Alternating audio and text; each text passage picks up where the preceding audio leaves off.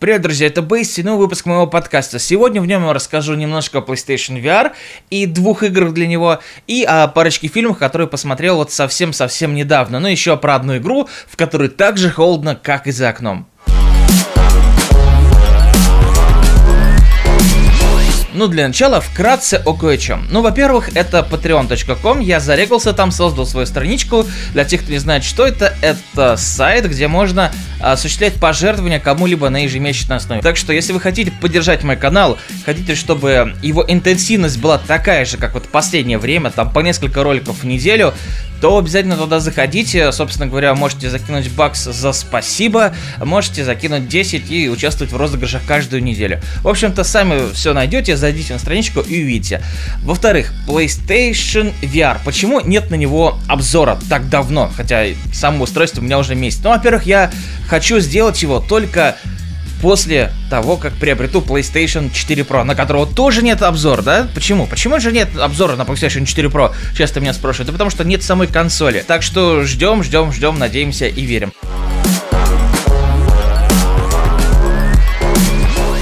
Виртуальная реальность для PlayStation. Многие ждали этого, кто-то очень скептически относился к этому, но не стоит судить об этом устройстве по играм, которые вам не понравились. Если кто-то видел там какие-то обзоры, если кто-то сам пробовал, на данный момент действительно есть всего несколько игр, в которые действительно стоит играть на PlayStation VR. Но вот лучше посмотрите сначала демо-диск и с VR не берите ничего, чтобы понять, что действительно стоит своих денег. И если вот вы на них не натолкнулись, а поиграли в какую-нибудь игру про марсианина, да, вот, этот The Martian VR Experience. Марсианин фильм неплохой, книжка тоже неплохая, да, не будем там расхвалять его и так далее. Я посмотрел в кинотеатре, было забавно, но я из тех кто-то может сказать говнарей, которому понравился Интерстеллар, и он мне показался, ну, куда интереснее космическую тематику, который э, вышел, ну, не с большим таким разрывом от марсианина, я имею в виду временном эм, временных рамках. Посадить картошку на Марсе в VR, почему бы и нет?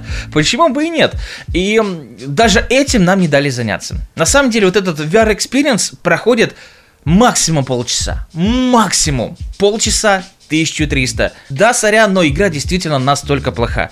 Это даже не игра. Нам показывают кадры из фильма и переносят нас в маленькую сценку. Во-первых, нужны мувы. Два мува обязательно, иначе VR Experience не прокатит. С геймпадами нифига не работает, что, кстати, вообще тупо. Два геймпада могли бы делать абсолютно то же самое. Вот абсолютно. Вот эти несколько эпизодов, несколько из них, вы понимаете, даже можно зафакапить.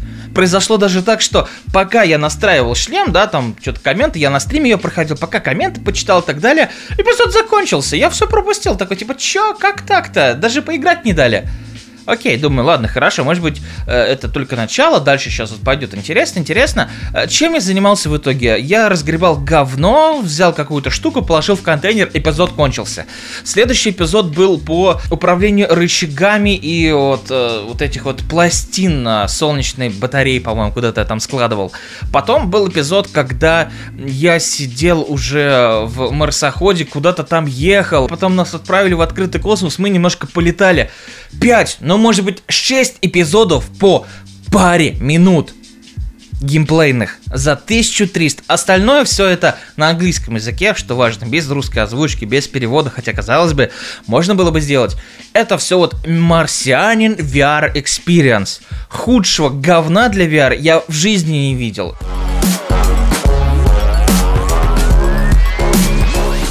Хорошая игра на сегодня для PlayStation VR вышла не так давно, это Eagle Flight.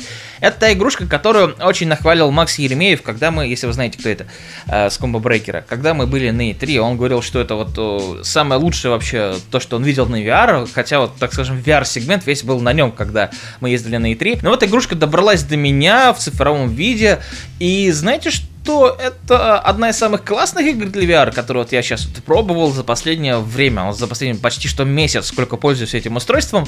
А почему Eagle Flight ок? Ну, во-первых, там действительно передается ощущение полета. Все движения выполняются, в общем-то, головой и, соответственно, шеей. Можно заворачивать, так скажем, в полете и вот так, а можно, на самом деле, вот просто так развернуться, условно говоря, выполняется движение а, что-то в духе правого стика.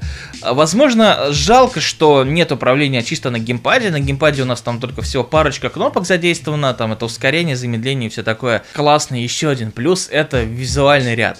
Очень приятно воссозданный такой постапокалиптический буквально Париж, заросший зеленью, чем-то напоминающий антураж из The Last of Us, только не мрачный такой, да, а, не знаю, восторженный, закатный или рассветный, там по-разному бывает. Красивый такой Париж, Эйфелева башня, все дела. И мы, в общем-то, играем за только что вылупившегося Орлика, с папой, мамой, с полной семьей, э, летаем первое время вместе, а потом мы становимся, ну, буквально там за пару минут, на самом деле, э, полноценным орлом и можем летать по всему этому Парижу, выполнять всяческие задания, челленджи, ну, не как Мамикс на Ютубе и там кто-то еще, а нормальные челленджи, там, собрать все звездочки, пролететь как можно быстрее э, по каким-то канализациям и вот в такие моменты, как говорится, яички-птички-то сжимаются. Вот прям в кулачишке. Очень страшно бывает, да, действительно, дух захватывает и ощущения очень классные. То есть вот для VR эта игра отлично подходит. И в-третьих, главный, наверное, плюс этой игрушки это мультиплеер, как ни странно. Если поиграть в нее время от времени, выбивать опять же ачивочки, погонять в мультиплеере с другими птичками, и можно получить неплохое такое удовольствие. Это действительно одна из тех игр, которая стоит ознакомления на PlayStation VR. Опять же, с разрешением все в порядке, повторюсь, с визуальной стороны все очень здорово. Если бы это было все в реализме, возможно, было бы еще более впечатляюще. Но даже так, действительно клево. Но 3000 дороговато. Дороговато на старте, возможно, брать не стоит, но на распродаже обязательно возьмите. Вот если у вас есть VR, попробуйте. Я думаю, вы не пожалеете.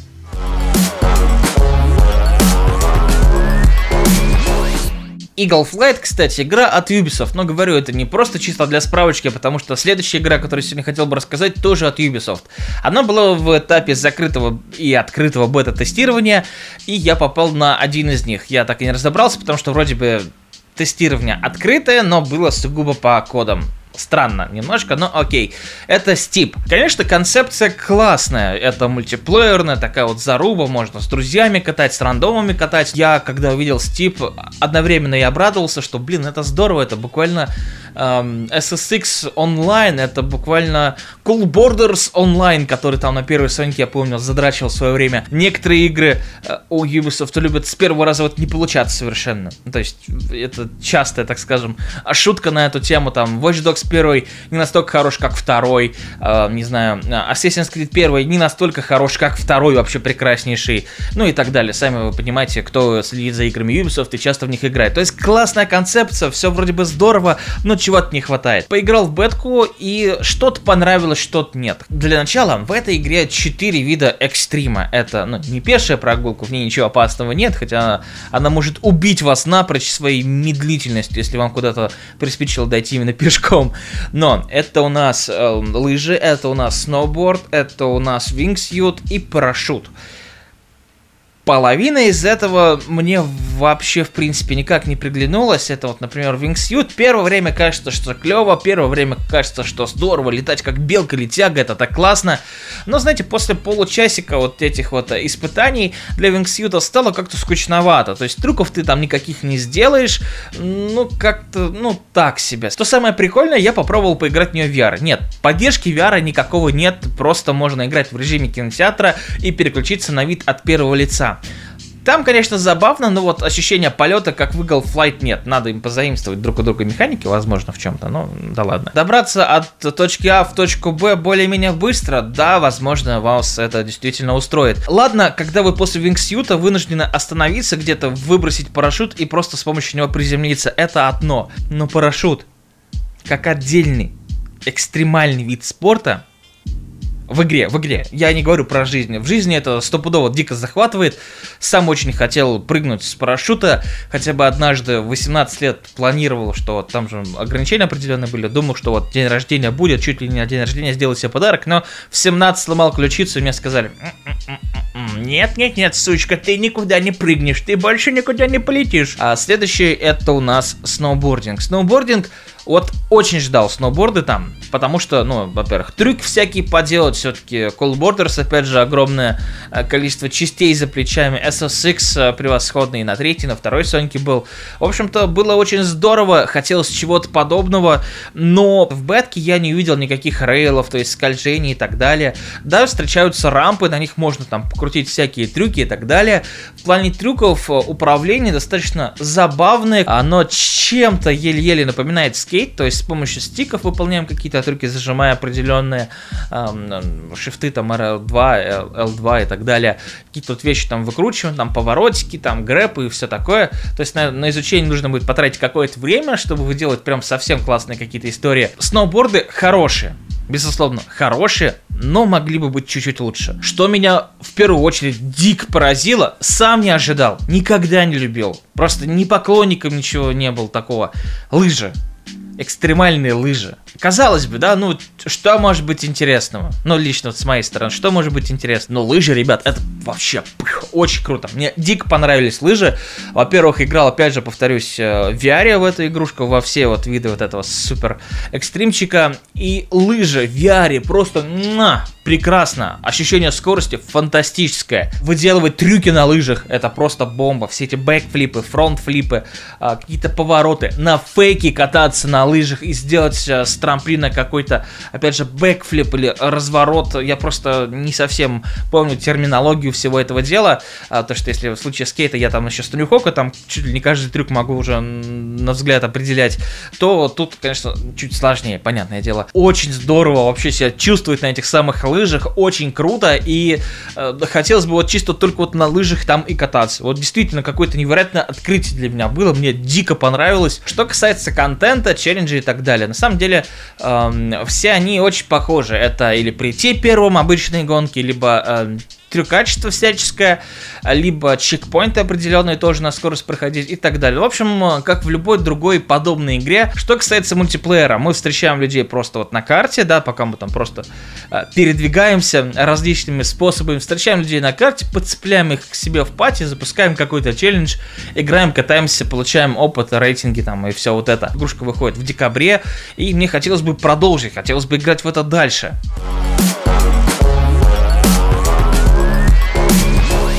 Ну и как обещал в начале, немножко про кино. Я посмотрел два фильма, как и говорил, и один из них оставил меня просто вот в шоке, в смятении. Это фильм от э, Николаса Виннинга Рефна. Подарил лично мне а, Драйв, ну Драйв вы сами хорошо знаете, и Бронсон. Он анонсировал как-то давно новый фильм, называется он «Неоновый демон».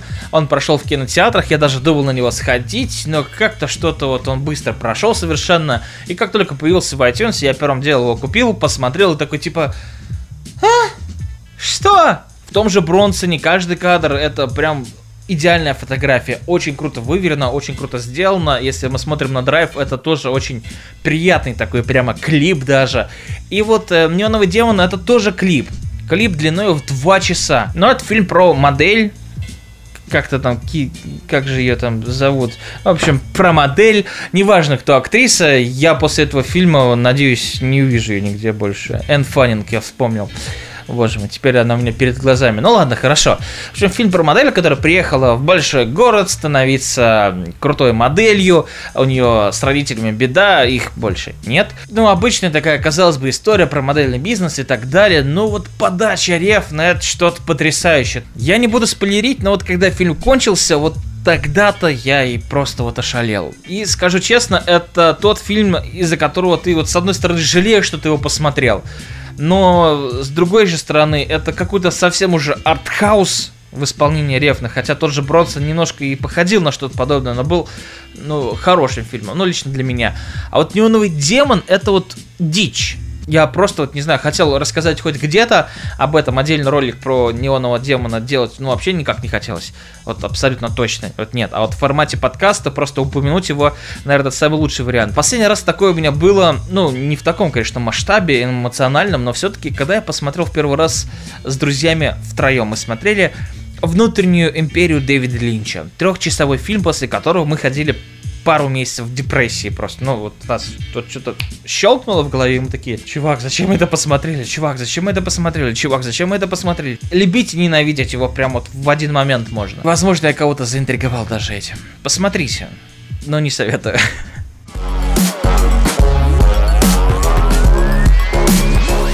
А следующий фильм многие ждали, особенно фанаты Гарри Поттера. Да-да-да, это фантастические твари и где они обитают. Я как только увидел первый трейлер этого фильма, такой типа, как-то Джон Роулик написал об этом книгу, что ли? Когда-то, когда это, это было?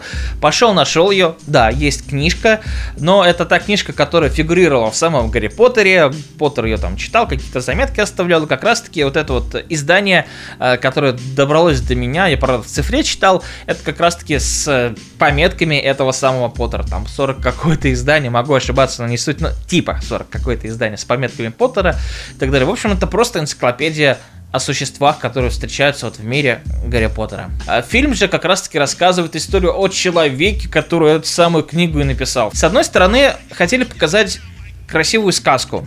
Ну, то есть Гарри Поттер действительно была потрясающая сказка. Даже последние части были, ну, хорошими и такими, как, в принципе, надо, более жесткими, чем все предыдущие и так далее. Фантастических тварей снимали люди, которые снимали вот последние три части Поттера. И знаете, как вот этот вот ролик Пипи Эпи, да? У нас есть э, сказка, у нас есть э, нью-йоркский экшен, и получается фантастические твари. И скажу так, это не тот синтез, который лично мне хотелось бы увидеть. Не хватило британщины. Ну, то есть, чистой такой британщины лично мне. Например, Гарри Поттер, ну, он сугубо британский по кастингу и так далее, а, по визуальному ряду. Даже есть фильм, который я, честно, очень люблю. Это про Паддингтона, да, Медвежонок Паддингтон, по-моему, называется, тоже по английским каким-то книжкам. Очень такой душевный, ламповый, семейный и вот прям вот весь такой британский просто, да, кончиков шерсти этого самого CG медвежонка. Очень крутой, классный. Кстати, советую посмотреть, если вдруг не глядели с семьей, особенно очень здорово. Вот хотелось чего-то такого восторженного, сказочного, а получился в некоторых случаях эм, ну, такой голливудский блокбастер. Хороший, правильный, на который ты не жалеешь денег, что пришел тоже не жалеешь. Сам кастинг, мне, с одной стороны, какие-то вещи понравились, да, главный герой, но он прямо, вот он, он прямо оттуда, вот он идеально вписывается, его все друзья, так скажем, тоже ок. Но остальные люди, ну вот совсем, вот совсем, вот совсем-совсем не то. Вообще вот весь фильм, он нацелен на то, что типа, вот вы посмотрели первую и будет продолжение. Он идет два там чуть-чуть больше чем-то часа, 2.10, может быть что-то типа того. И в моем случае хотелось бы, чтобы это было более сжато. Опять же, вот не хочется спойлерить, потому что если я начну вот разбирать конкретно вот эти вот ситуации с тем, что как преподнесено то, что это будет какая-то э, продолжительная история и так далее. Просто не хочется вам портить впечатление, потому что фильм визуально классный, все в нем э, хорошо, существа очень классные, там есть реально крутые, многих вы видели в трейлере, там есть какой-то потрясный утконос, который, вот, возможно, станет маскотом в итоге этого фильма, этой вселенной. Не хватает действительно завершенности. Но это тот фильм, который точно стоит сходить и посмотреть своими глазами. Он определенно хороший, он определенно понравится абсолютно многим, особенно фанатам Гарри Поттера, там куча отсылок, куча пасхалок и так далее. В остальном спойлерить не буду, на фильм сходите, поделитесь мнением, если уже сходили в комментариях, потому что, ну, вот я остался в смешанных чувствах. Мне и понравилось, но вот, как я говорю, немножко не хватило э, такой праздничной сказки. Британ... Британии не хватило мне в фильме. То есть, понятное дело, что дело происходит в Нью-Йорке, но не хватило вот именно британского такого духа.